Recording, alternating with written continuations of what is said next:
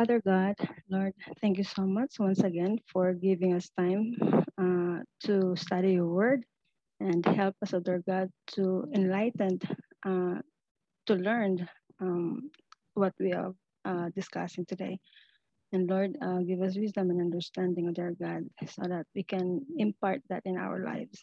Lord, thank you so much for all your grace and love. Thank you so much for giving us this time. In Jesus' name we thank you and pray. Amen. Amen. All right, so this morning we're going to finish what we started last time but didn't have time to finish. And then we're also going to do what I had originally planned for today, which is to begin chapter 3 of First John. So we're in chapter 2, verse 28 until chapter 3, verse 3. Let's start by reviewing a little bit about what we've done until now. So John in chapter in verses 26 and 27 gives us his summary statements or his concluding statements for his first argument, which is that uh, we as Christians are able to be in fellowship together with one another and also with the apostles who brought the original message of the gospel. And by extent, we are able to be in fellowship together with God uh, because the message brings us into fellowship with Him. Now, it's necessary for us all to be uh, to be understanding the same doctrines because in order to have fellowship with one another, uh, we need to be in agreement. So John starts by reminding all of the people who are reading that the message he's bringing to them is the same message that he's given since the beginning. And it was the same message which the Holy Spirit brought from the beginning. So he's noting a consistency among the message. He says, if anyone brings a different kind of message to you, we can know that that is not the message of the gospel, but it is a false gospel. So what he does is he speaks about um, how we can know that we are in the truth as individuals and also in the second chapter, he talks more about how we can know when other people are in the truth and whether they are giving us a correct message. And he ends that by talking about the Holy Spirit within us, that the anointing power of the Holy Spirit is what allows us the ability to understand spiritual things.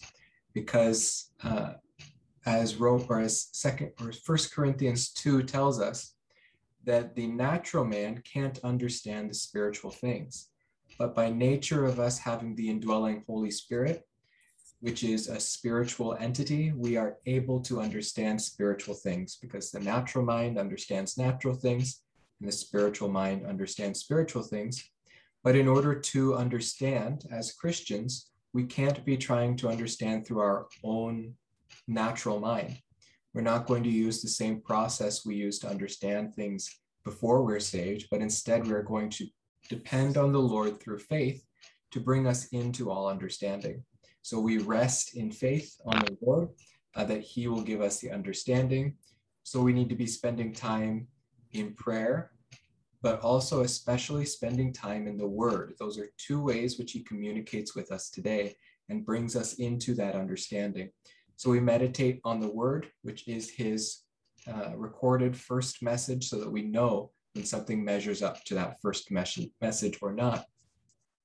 So that's one reason why it's important. What we are doing here is spending time in his word, studying what is the original message, so that when we hear preachers or when we hear uh, other teachers of the word, we're able to come to a better understanding of whether they're preaching God's word or whether they are preaching their own word which is uh, the word of the Antichrist.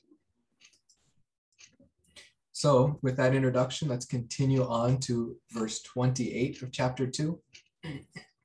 And it says, Now, little children, abide in him, so that when he appears, we may have confidence and not shrink away from him in shame at his coming.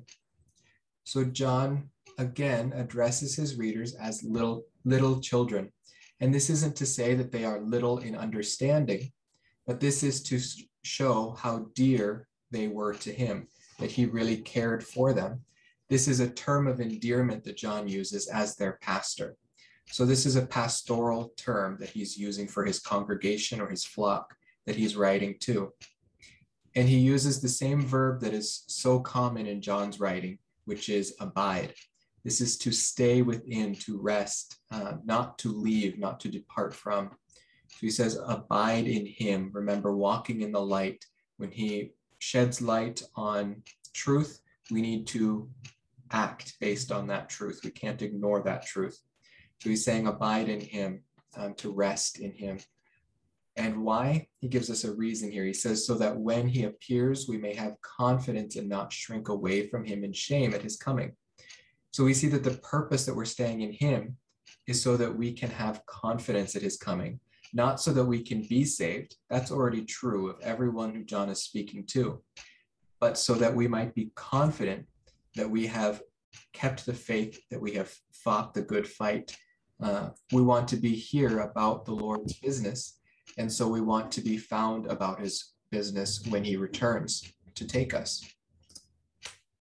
So this leads us to another truth of our future as the church, that as members of the church, we will, we will be judged for the way we act within the church and within the world. Now, that judgment is not to determine salvation. Our salvation is determined by the blood of Jesus Christ but this is to determine our degree of reward in heaven. So we read in Second Corinthians chapter 5 verse 10, for we must all appear before the judgment seat of Christ, so that each one may be recompensed for his deeds in the body, according to what he has done, whether good or bad. And we know that our salvation is not judged based on our works, but rather it is judged based on our faith in Jesus Christ, that having had faith in Jesus Christ at one moment, even brings us into that saved relationship, so that from that point forward, all matters of faith are family matters and not salvation matters. So John is telling us here, and Paul in Second Corinthians, he's talking about a family judgment where God will bring his saved people his redeemed people before the throne to judge how they lived after that saving work has been finished within them. Earlier in Paul's previous letter to the Corinthians, in 1 Corinthians chapter 3, verses 11 through 15, he talks about this judgment in a little more detail. He says, For no man can lay a foundation other than the one which is laid, which is Jesus Christ. So here again, he's speaking about, just like John, the original message. He says there can be no other message upon which we build our faith. It has to be built on Jesus Christ. Now, if any man builds on the foundation with gold, silver, precious stones, wood, hay, or straw, each man's work will become evident. So he's talking about how we live based on this foundation. We're all resting on the foundation of Jesus Christ.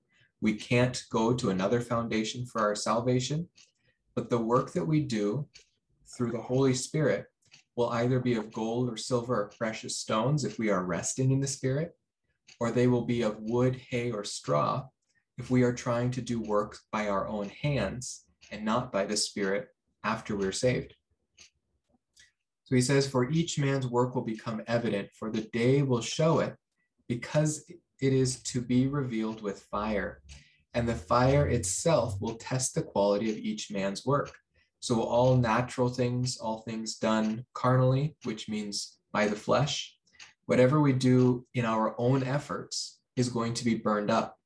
Isaiah speaks about this, Paul speaks about this, that our best works, every work of righteousness that we do in our own flesh, is as filthy rags. That's like saying it's like used toilet paper before the Lord. It means absolutely nothing. In fact, it is dirty to him because we have chosen to rest in our own power instead of resting in his. So it is abhorrent to him. If any man's work which he has built on it remains, he will receive a reward. So, whatever work the Lord has done through us by us allowing him to work through us, not standing in his way and trying to do it ourselves, if he is allowed to do works through us by our resting in him, then those things we will receive rewards for. If any man's work is burned up, he will suffer loss, but he himself will be saved, yet as though through fire. So the man, even who has no good works to show for himself when he is judged by Jesus Christ, will still be saved, though every work that he has done is burned up because he did no works through the Holy Spirit, but all of his works through his own efforts. He will still be saved because salvation is not by our own efforts, but salvation is rendered true and final in Jesus Christ. So we know that even if we have no rewards in heaven, we still have the greatest reward, which is Jesus Christ. But we want to be about the Lord's business by resting in Him because those rewards will bring Him glory. Uh, when we cast our thrones before the feet of the Lamb, uh, we will bring Him glory through the re- rewards that we have been given. In First John chapter 4, uh, we read about the good work that can be rendered through us by the Holy Spirit. So we read, We have come to know and have believed the love which God has for us. God is love, and the one who abides in love abides in God, and God abides in him. So here we see three more times this verb abide. In fact, there is no book in the entire Bible that uses this verb more than the first epistle of John. So John is very focused on our staying in the faith, our staying in the love and the promises of God. We need to be dependent and resting on God. By this love, he writes, or by this, love is perfected within us, so that we may have confidence in the day of judgment. Because as he is, so also are we in the world. There is no fear in love, but perfect love casts out fear, because fear involves punishment, and the one who fears is not perfected in love. We love because he first loved us. So let's start with verse 19 here. We love because he first loved us. Our relationship with Christ does not begin with our love towards him, but rather with his love towards us. And because that love fills us, we are able to return a love that is not able to be conjured from a natural source, a natural body. We can only love him if he has filled us first with his love. Uh, because this love that is spoken about is not a human love, it is a divine love. Uh, and that brings us into relationship with him, that we're able to, to be, even that we're able to love him back is a divine work. Uh, this is not something that is that comes from our natural bodies. But he says that there is no fear in love, that perfect love casts out fear and love is perfected in us by him. So, resting in his love, abiding in this love, should cast out the fear that we would have, um, perhaps fear of damnation, fear of hell. We don't have that fear because we rest in the promise that he reminded us of back in verse 25 that we have the promise of eternal life that we have the promise of eternity together with Jesus Christ. So, in that love, when we rest, there is no fear that we don't have to be worried about am I doing enough? Am I loving God enough? Am I obeying His word enough? Rather, we need to be resting in love. And through that love, He will bring about good works through us. So in Colossians 3, uh, we read, Therefore, if you have been raised up with Christ, keep seeking the things above, where Christ is, seated at the right hand of God. Set your mind on the things above, not on the things that are on earth. For you have died, and your life is hidden with Christ in God. When Christ, who is your life, is revealed, then you also will be revealed with him in glory. Therefore, consider the members of your earthly body as dead to, immor- uh, to immorality, impurity, passion, evil, desire, and greed, which amounts to idolatry. So he's using importantly here a verb that says consider. This is also translated as reckon or to know. So he's not saying make your body as if it's dead to all of these uh, all of these passions of the flesh but rather he's saying know for a fact that this is already completed and choose to abide in that to live in that truth rather than to try by the flesh to become something that you already are so though a christian still lives in the flesh when we use the flesh to try to accomplish spiritual tasks, it's a, a catch 22. We are going to end up falling into all of those things that we're trying to separate ourselves from. It's like Paul says in Romans 7 the things that I hate, I find myself doing. The things that I want to do, I cannot do. And that's because in Romans 7, he's talking about doing things in the flesh that whenever he's trying by his own effort to bring about the commandments of the Lord, he fails. But in Romans chapter 8, we see Paul rests on the promise that God has already completed these things. He says, Thanks be to Jesus Christ our Lord, uh, who has rendered righteousness to us.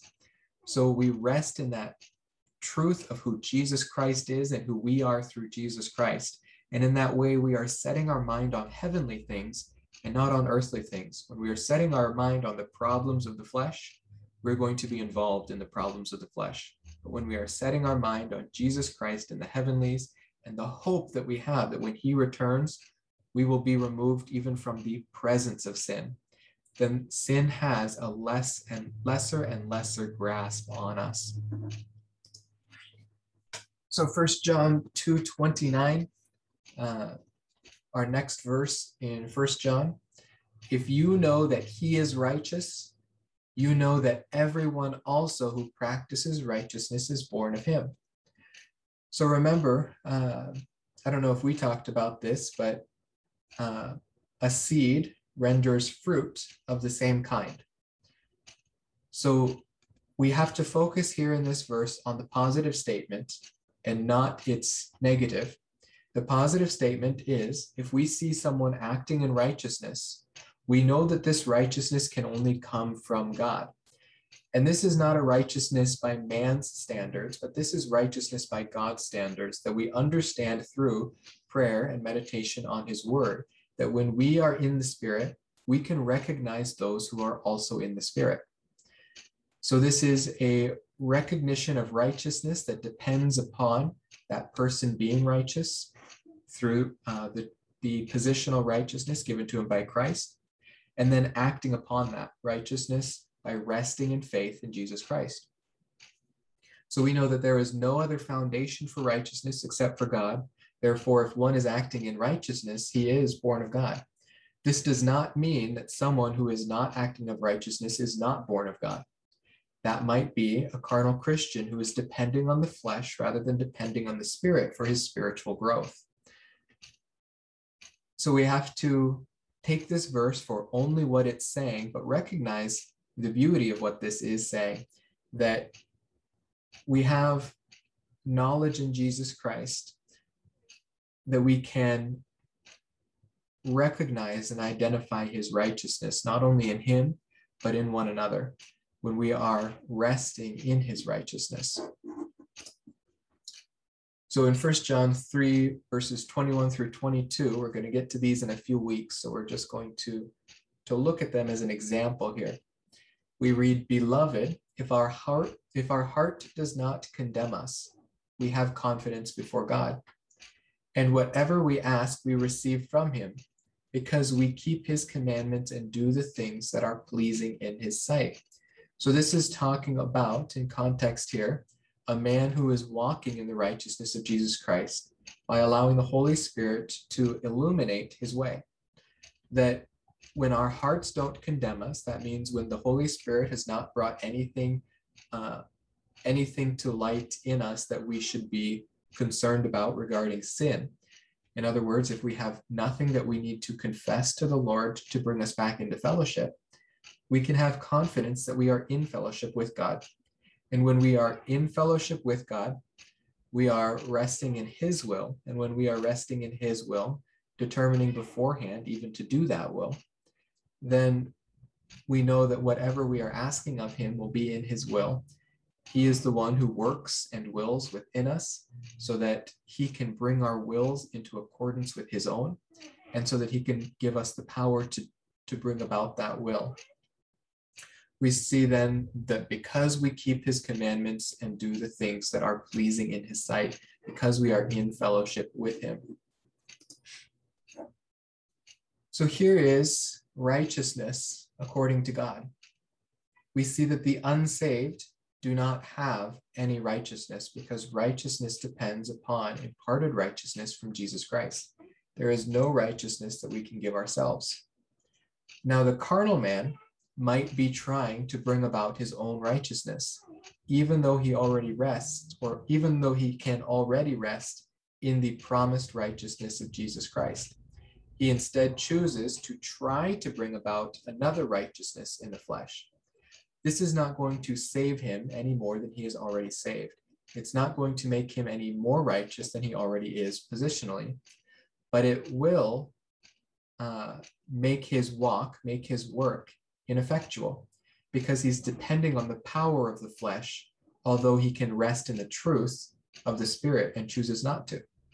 But the spiritual man who chooses to rest in the truth of the righteousness given to him by Christ, rather than trying to bring about his own righteousness, rather than trying in some way to save himself, uh, though he's already been saved by Christ. This man uh, lives spiritually because he is depending on the spiritual faculties that are not, not part of his natural body, but part of the spiritual reality that is true in Jesus Christ. So, this is righteousness from God's perspective, that those who have been given the righteousness of Christ are perfectly righteous.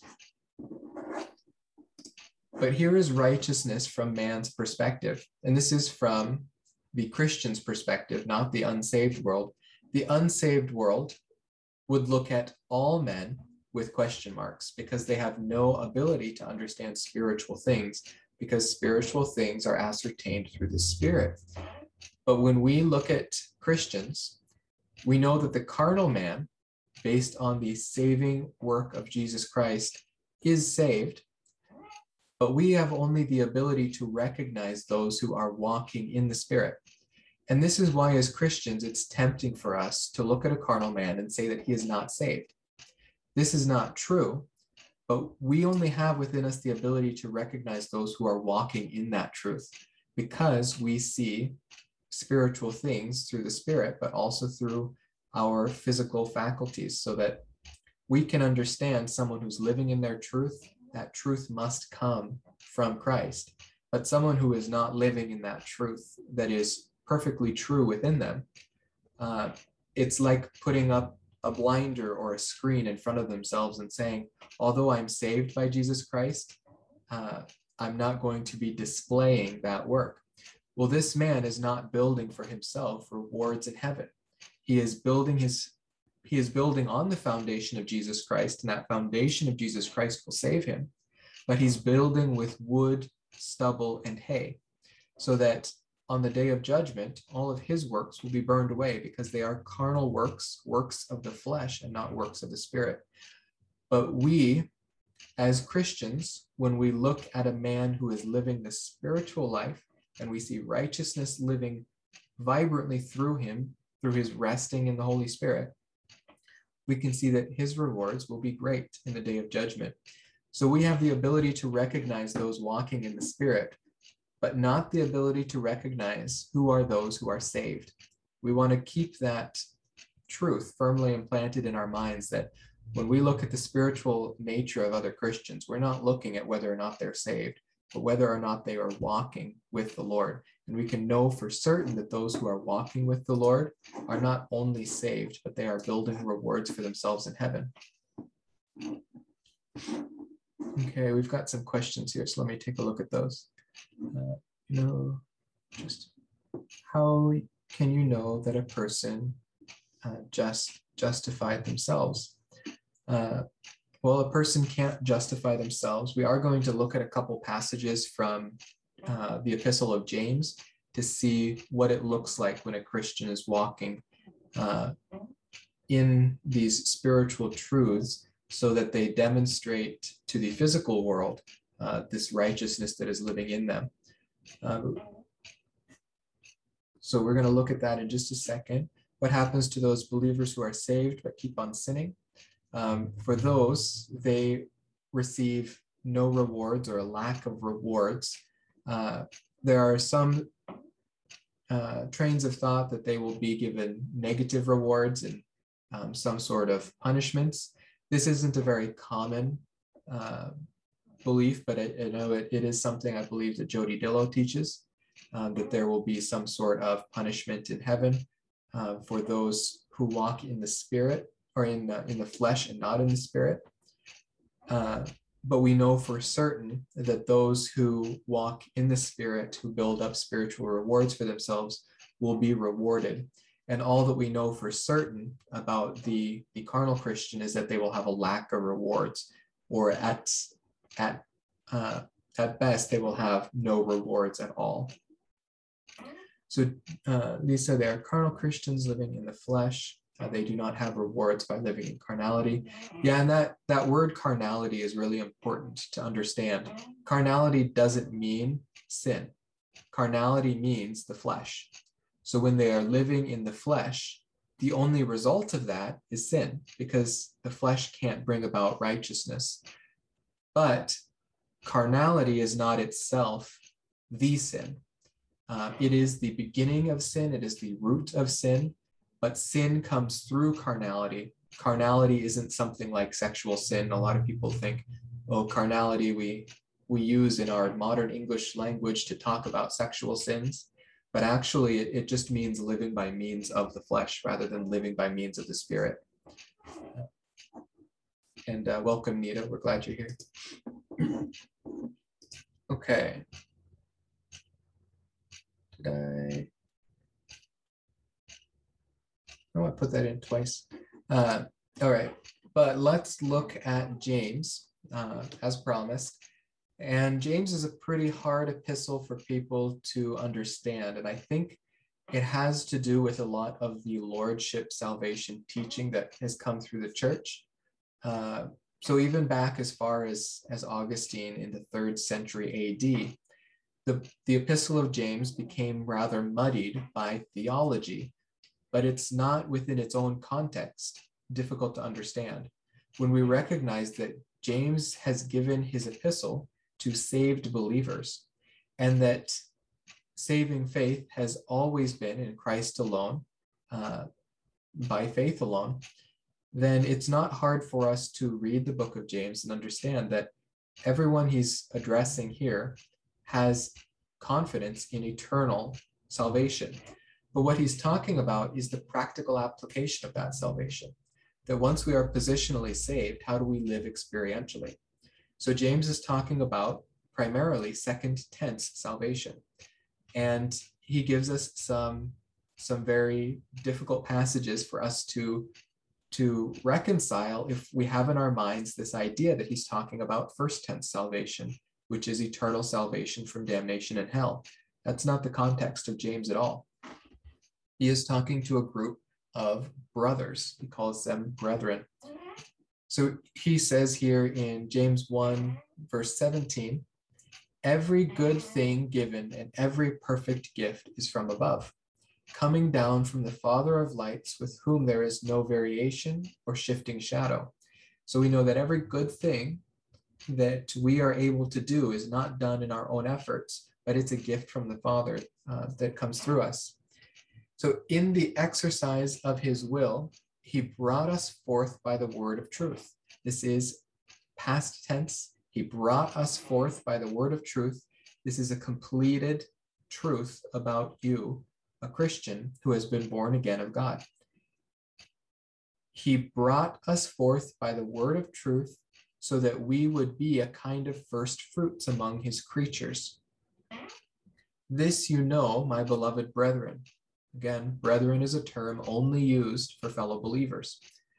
But everyone must be quick to hear, slow to speak, and slow to anger.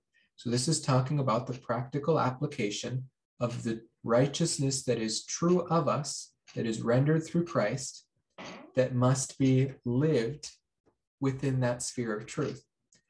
For the anger of man does not achieve the righteousness of God. So when a man is quick to anger, quick to speak, uh, we, we don't see that righteousness of God living actively and vibrantly through him. And we all want to be walking in the spirit and not by means of the flesh. So we want to be walking in the righteousness of God and not trying to make a righteousness for ourselves. James continues in verse 22 But prove yourselves doers of the word and not merely hearers who delude themselves.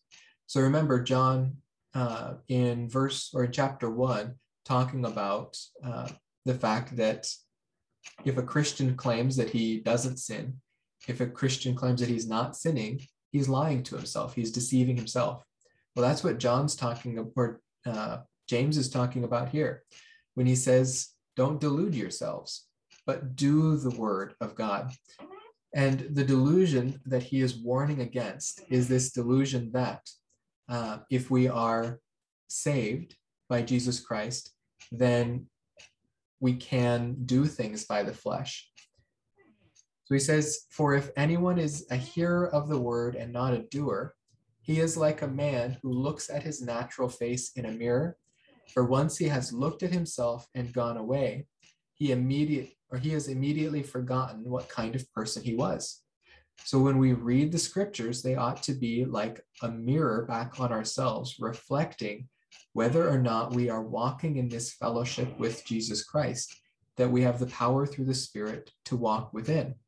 Are we walking in the Spirit and reflecting righteousness back to Christ, or are we walking in the flesh uh, and even forgetting the the reflective surface of Scripture, so that we don't even see the carnality within us because we are walking by carnality and cannot see the spiritual truth uh, within ourselves rendered through Jesus Christ.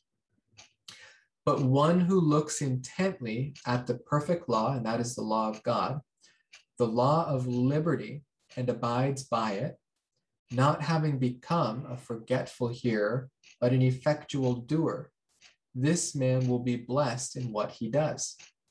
So when we look at the law, and this is the law of God, we see shadows of it in the law of Moses. Uh, but for the church, we see uh, the law of Christ as the law of grace, the law of liberty. And we want to be looking at that law of Christ, which John speaks about quite frequently in this epistle, and that is to love God and to love one another that when we are looking at this law and we measure ourselves next to the righteousness of Christ, and we see that his righteousness has been imparted to us, are we living in that truth that that righteousness is true of us? Are we living as if that is true?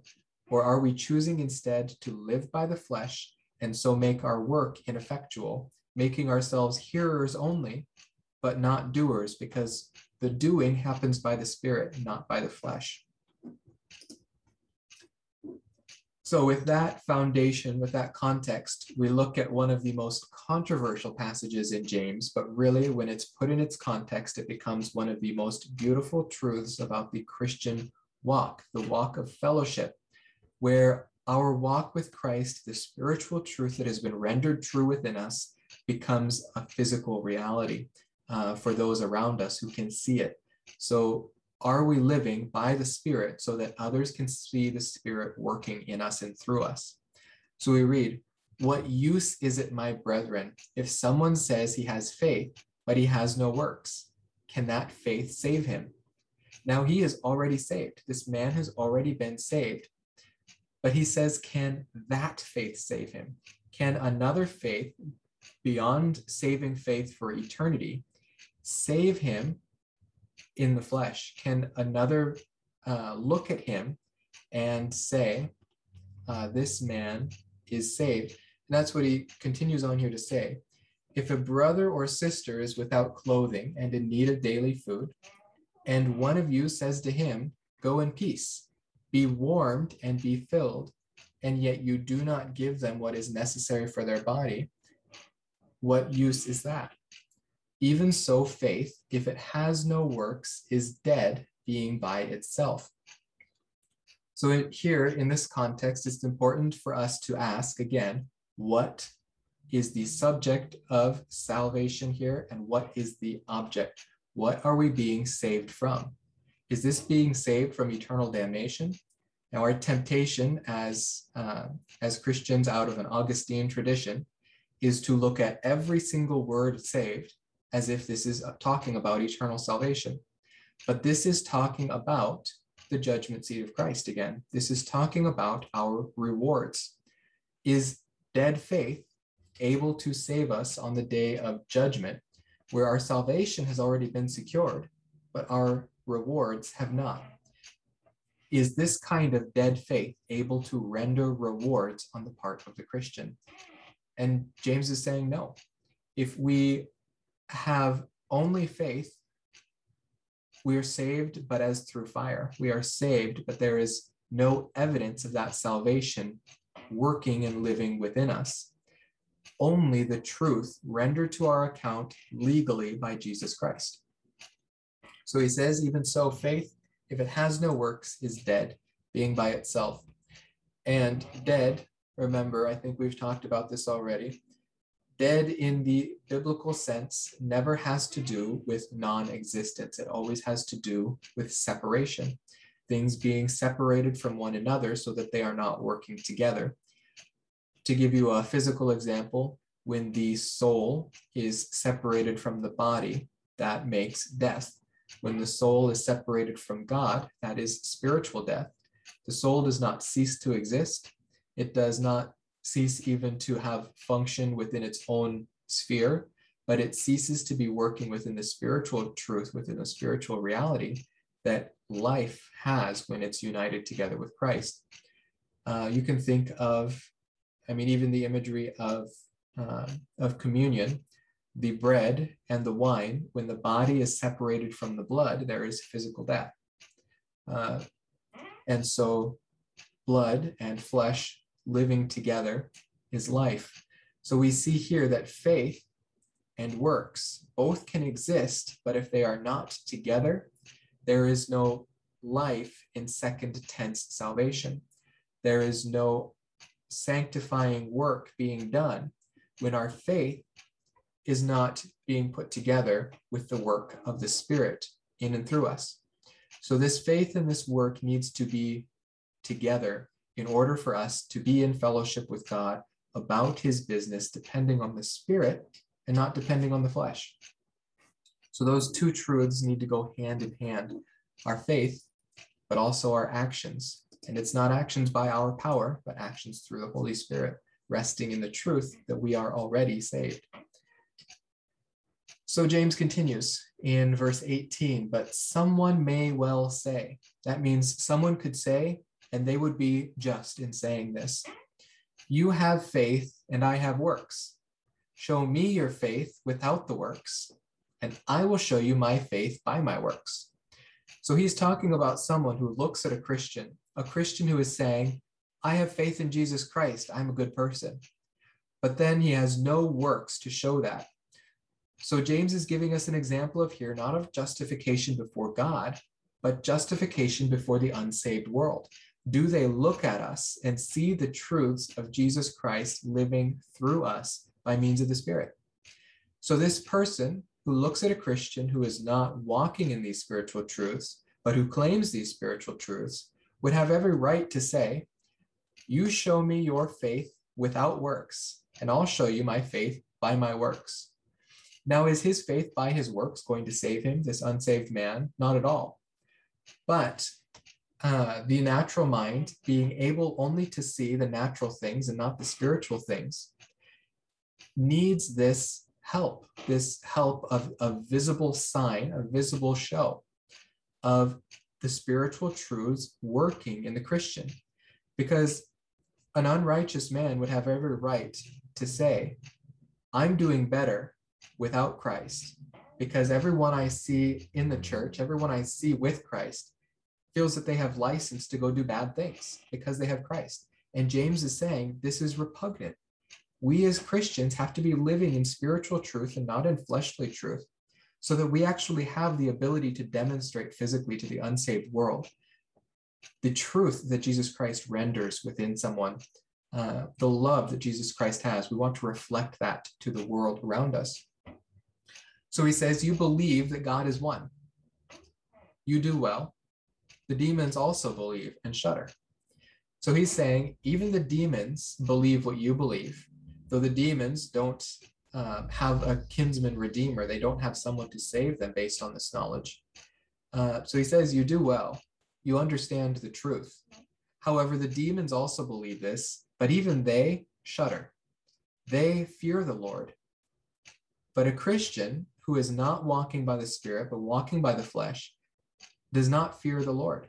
He is instead feeling that he has license, license to to sin and say it's all covered by Jesus Christ. And however that is true, the demonstration of his faith uh, becomes useless before man. Uh, so we continue here. But are you willing to recognize, you foolish fellow, that faith without works is useless? That faith, being perfected within us through sanctification, our second tense salvation, dependence on the Lord for the promises that he has given us. He says that faith without works to show that to the outside world, that faith that would be a sign to others of the work of Jesus Christ within us, he says it's useless. That when you divorce faith from the works that naturally come from it, it does not allow you to be about the Lord's business here on earth, because only He can be about His business through you you cannot be about his business for him. So he gives us a couple examples. He gives us first the example of Abraham. Was not Abraham our father justified by works when he offered up Isaac, his son, on the altar? Now, this happens in Genesis 22 uh, that Abraham, living within the covenant promise of God as a saved man, his salvation took place seven chapters earlier. Uh, in fact, that probably wasn't even the moment of his salvation, but the first recognition of his salvation. It says, uh, Abraham believed and God rendered it to him as righteousness. Well, that happened earlier, and years earlier, probably 20 years earlier than this event um, here being recorded by James. So he says, Our father justified by works when he offered up Isaac, his son, on the altar. Was this justification before the Lord? No, that had already taken place. But Rather, this was a justification that the blessing, that the rest that the Lord had promised him, the, the life of a saved believer, had been justified in him because of his faithfulness. So it says, You see that faith was working with his works. So he was walking in the Spirit.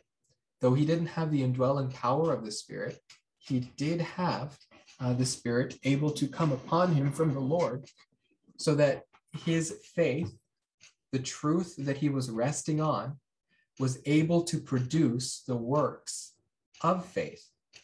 And he says, and as a result of the works, faith was perfected.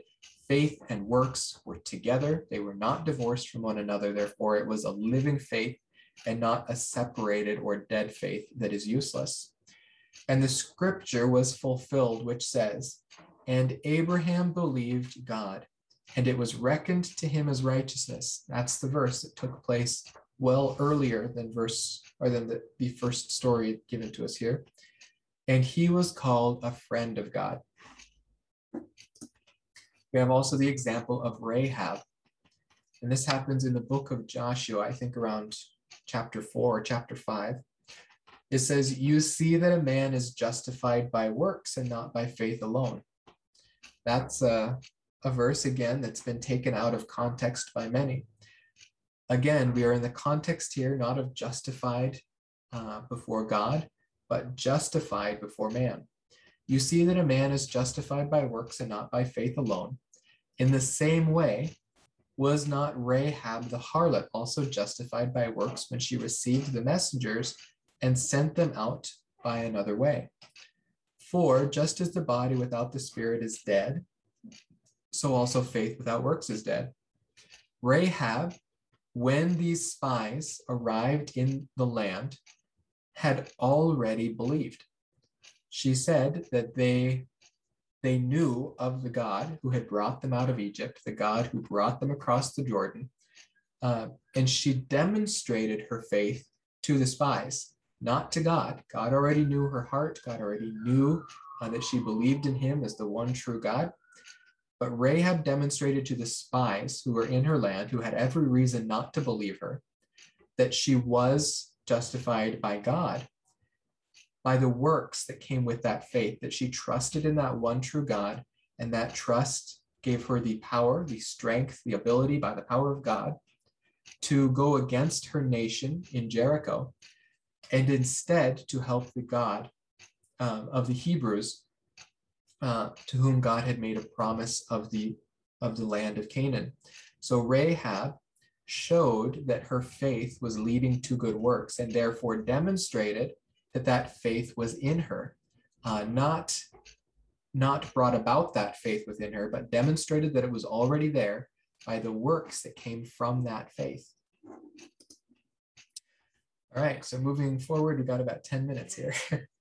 Uh, 1 John 3 1, uh, we read, See how great a love the Father has bestowed on us, that we would be called children of God, and such we are. For this reason, the world does not know us because it did not know him. So we see that the world doesn't recognize us. See, let me read this one more time. See how great a love the Father has bestowed on us that we would be called children of God, and such we are. For this reason, the world does not know us because it did not know him. And this will remind us of a verse that we read back in the beginning of, of John's Gospel. And it says, In him was life, and the life was the light of men. The light shines in the darkness, and the darkness did not comprehend it. The world around us, what Chafer calls the cosmos world, the cosmos system, uh, it didn't recognize the light of Jesus Christ, but instead it was walking in the darkness of itself. But we, having the light of Christ living within us, have this lamp to our feet and this light to our path that we can read the word of God, we can be in prayer with him, we can be in fellowship with him through these um, through these faith rest activities. And thus we can be walking in that light that is recognizable to us, though the world is blinded to it. We see that in Second Corinthians 4 4, uh, that the devil has put blinders on the on the world that they can't see the truth of the gospel, but the light of Christ can still shine through that darkness. Though it's not readily available to them, the Holy Spirit can still work in their hearts to bring them to salvation. But in John 1 9 uh, through 11, we continue to read, There was the true light, which coming into the world enlightens every man. That is speaking of Jesus Christ. He was in the world, and the world was made through him, and the world did not know him. He came to his own, and those who were his own did not receive him. So that even the Jews who had been prepared uh, through the oracles of God, through the written word of God, the prophets, um, all the histories, Pentateuch, all of this did not prepare them uh, in their hearts for Jesus Christ when he arrived in the world. Their hearts were still dark and their hearts were still deceiving them because they were walking in the flesh and not walking in the spirit. They were depending on their actions in the Mosaic law rather than the spirit, the heart of God that is behind those laws. But we, it says, but as many as received him, that is receiving through faith, to them he gave the right to become children of God, even to those who believe in his name who were born not of blood, nor of the will of the flesh, nor of the will of man, but of God. So again, a distinction between the will of the flesh and the will of the spirit, that Jesus Christ is able to bring about this saving faith with, or this uh, saving uh, righteousness within us, making us children of God. And as children, we become heirs, heirs of righteousness. And that means having the promise of future righteousness perfected within us. So that it is rendered even to our account legally, though we rest or the, though we maintain our physical bodies here on earth, we know that we will be given glorified bodies later. And that is our inheritance from God as children of God. But this truth is true of those who have seen the light, who have uh, who have entered into the light through faith and become regenerated through Jesus Christ.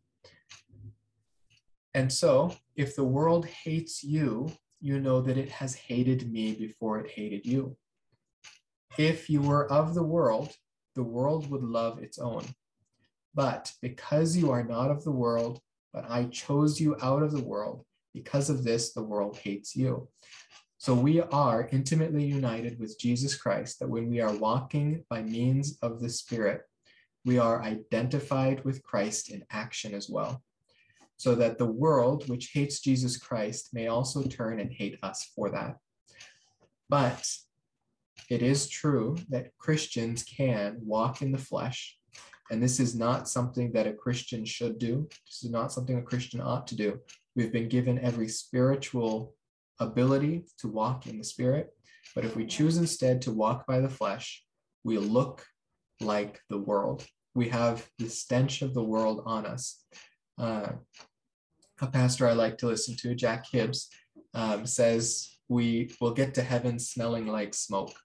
Uh, and I think uh, Paul might have used the uh, the analogy perhaps that we would get to heaven smelling like garbage uh, because that's what he says. We're like filthy rags, we're disposable rags. Uh, when we are walking by the flesh and not walking by the spirit. So we want to be so identified with Christ that the world would even treat us the same way as Christ, rather than being friends with the world. And that is friends, uh, as in fellowship and fraternity with the world. We want to be living with Christ, and Christ was persecuted by the earth. We should not be surprised if we also are, because the world doesn't recognize the righteousness of Christ, so it shouldn't recognize the righteousness in us either. Though our works through the Spirit should justify us before the world, but it should be a paradox to them that how can one living in the righteousness of Christ, this this uh, this good teacher but not God, um, or even this this bigoted man um, who came making claims to be God. Well, the world rejected him. Don't be surprised if it rejects you. But your responsibility is not to live by the righteousness of the world through the flesh, but to live to the righteousness of Christ through the Spirit. Almost done here. First John chapter 3 verses 2 through 3. Beloved, now we are children of God. Even right now, we are children of God. This is not something waiting future uh, reality. This is true right now of the believers John is speaking to. And it has not appeared as yet what we will be. We know that when he appears, he, we will be like him because we will see him just as he is. And everyone who has this hope fixed on him purifies himself, just as he is pure. This purity that John is speaking of is our sanctification. And our sanctification does not come through doing works that are spiritual works through the flesh, but these come through allowing the Spirit to do spiritual works through us by faith. Uh, this hope that when we rest on the promise, when we rest on the truth that Jesus Christ is going to bring us into glory together with him, then that hope is what gives us the power of the Spirit by the Spirit to purify ourselves. Uh, this hope of future glory is something that every single Christian, by fact of the Spirit dwelling within him, which is a positional truth of every Christian, every Christian can count on the fact that however his walk is on this earth, it will be perfected when the Lord returns. That whether he struggles in habitual sin, whether he has taproot sins uh, that continue to hold him down, or whether or, not, or whether he is able to live a spiritually mature life, we know that all men will be rendered perfect based on the perfection of Christ when Christ returns. We will be conformed to his image. So we read here from Paul in 1 Corinthians 15 that in a moment, in the twinkling of an eye, at the last trumpet, the trumpet will sound, and the dead will be raised imperishable, and we will be changed. For this perishable, that is the flesh, the natural body, must put on the imperishable, the righteousness, the glory of God manifest in the in the resurrection body. And this mortal will put on immortality. And this truth, uh, this truth is also intimately intertwined with the reality of our citizenship in heaven. And that citizenship we already possess the passport for, and that's our faith with Christ. But we haven't yet crossed the border, uh, which is either the rapture of the church or death to be together with Christ, um, as Hebrews 9:27 says.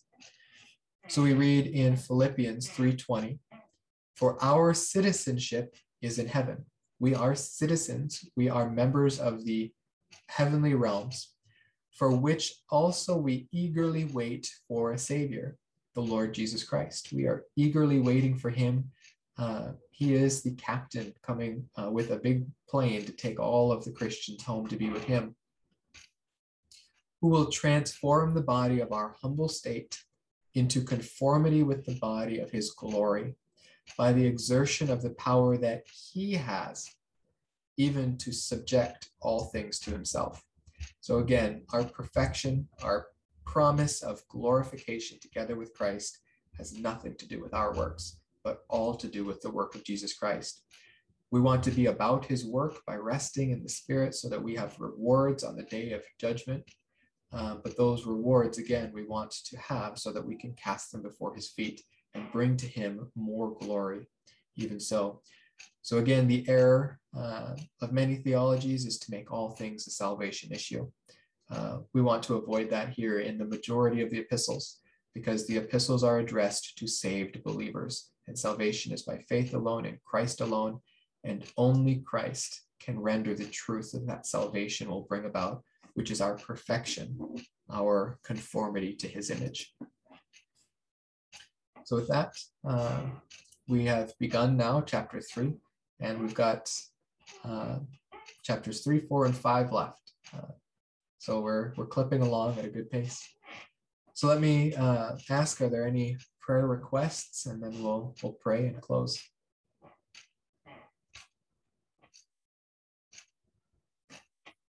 You are muted. You are muted. Lisa, I think you're muted. Uh, Lisa. Yeah, I'm still uh, asking prayer request for my daughter, Louise. Marie. Yeah. Yeah, always. I will keep on praying for that. And then uh, mine is the visa, the the spousal visa, and uh, the plan of outreaching in my church here. Uh, so pray for that also. Absolutely. I don't know, uh, Nida, if she can talk this time. Maybe she's busy, she's busy, and Angel, I'm not sure. Oh, Janet, I'm just seeing some of your messages here. Let me read those. Oh, Um, no, I'm just, uh, I know, uh, comment. commenting or the five books, like, you know, Mhm. but correct me if I'm wrong. No, I, I think you're right here. Uh, when you say, I believe Abraham was saved when God first called him to leave the land from his father in law. Please share your thoughts. Thanks. Yeah, so uh, our first uh, verbal indication that comes in clear language that Abraham had been saved already was uh, Genesis 15 6. But the fact of the matter is, he was probably saved in, uh, in the end of chapter 11 of Genesis, where he's called out of the land of Ur to leave his father Terah. He comes uh, half the way, part of the way. He's uh, he doesn't quite make it to the land of Canaan yet, but he comes with his nephew Lot and his father Terah, so he doesn't quite leave his his uh, Yeah. his homeland all the way. Uh, but he does have faith in God that when God has put a call on his life, um, he does have faith uh, that the Lord is going to to bring about His promises, and that sa- that faith is saving faith. Uh, salvation is always on the foundation of the Messiah, the seed, uh, the Savior, the Redeemer, uh, the Lord Jesus Christ. But the content of faith depends on what has been revealed to that person. So to to Abraham, uh, at that point, not much had been revealed. He had probably the ac- access to the Noahic Bible, uh, the Bible that uh, would have come from documents that Noah had collected together. This is not something that we have, though it appears that Moses probably had something like this when he wrote Genesis. Um, he at least had a knowledge of it. So Abraham uh, probably would not have had anything more than we have in the book of Genesis, Not Job. first 11 chapters. Not even Job, because Job was Job. probably written during the lifetime of Abraham. Um, Oh, so he might have had the book of Job. I think it's very unlikely. Uh, but Job was probably written about the same time or sometime in that uh, four or 500 years after the flood, uh, before Abraham. mm, mm. Uh, so yeah, basically all Abraham had was was the first 11 chapters of Genesis in whatever form that took at that time. Uh, and then the direct revelation from God. And that was the content that he was able to have faith in. He couldn't have faith in in the the Messiah Jesus Christ because that hadn't been promised yet. He could have faith in a promised seed that the Lord would bring about a savior of mankind. Uh, that is a promise that he could have put faith in. But remember, the foundation of that promise is always founded upon Jesus Christ and the cross. But the content of faith, the content that one has to believe in order to enter into that salvation, does change based on progressive revelation. Um, and that does not change the means of salvation. The means of salvation is always faith in the promises of God. Uh, so yeah, that's that's I think a really good clarification, Janet. Thank you. Uh, all right, well let's pray and then we'll close. I know we went a couple minutes over this time, but uh, hopefully it was a blessing to all of us. All right, dear Heavenly Father, we thank you so much uh, that you've given us your word that we can study, that we can understand, but also that we can meditate on. We know that this is not just an academic practice, um, but it's it's a life-changing practice that as we come to understand your living word and it lives and breathes within us, uh, we pray that you bring about works to meet that faith that is in us, that our works uh, or that our faith not be a useless or a dead faith, but that it has the works to show to the rest of the world who you are and the power that you have to change lives. So, Lord, we pray as James does for his uh, congregation, for his uh, his fellow believers, that their works would come to match their faith, uh, that the spiritual truths rendered within them, the promise of eternal security and eternal life, would translate into works that the rest of the world can see and understand and come to know you through. Lord, we want to be about your business here. We want to be the light and salt of the earth. And we know that uh, we have no power within our flesh to do so. But you, through the power of the Holy Spirit, can bring about good works through us. So, Lord, we pray that you use us. We pray that we're able to be humble servants for you, uh, ready and willing to be about the Father's business. Lord, we pray for Lisa and her daughter, Louise Marie. Uh, we pray that you bring her into intimate fellowship with you, that, that she can be about your business and be building rewards for herself in heaven. Uh, but we also pray that we have the blessing of fellowshipping together with her. Uh, we know we have the promise um, of you that you will bless our fellowship, that we're not to forsake the gathering of the body, uh, that we as, as believers, even across the world, are able to come together to study your word, uh, to know you on a more uh, intimate level, so that, uh, that our faith can become alive within us and apparent to the world. So, Lord, we pray that for Louise Marie, that she is able to enter into the rest that you offer through faith. Mm. Lord, we pray for Janet and her husband Charlie. Uh, we pray for their visas, uh, that they are able to get that situation figured out. We know that that rests in your hand and that you love and that you bless marriage. And we pray that they're able to enjoy that marriage together um, that they not have to uh, to rest in the constant uh, hope of a future uh, unison. Uh, though we know that we are so blessed by our hoping and our purifying uh, through the waiting for you to return for us, your bride. So, Lord, I pray that uh, that whatever waiting Charles and Janet do, that that is able to be a blessing to you, uh, to bring about uh, a deeper understanding of of your relationship to the church. But Lord, we we pray for them also that they are able to to be joined together here on earth, just as we will be joined together with you.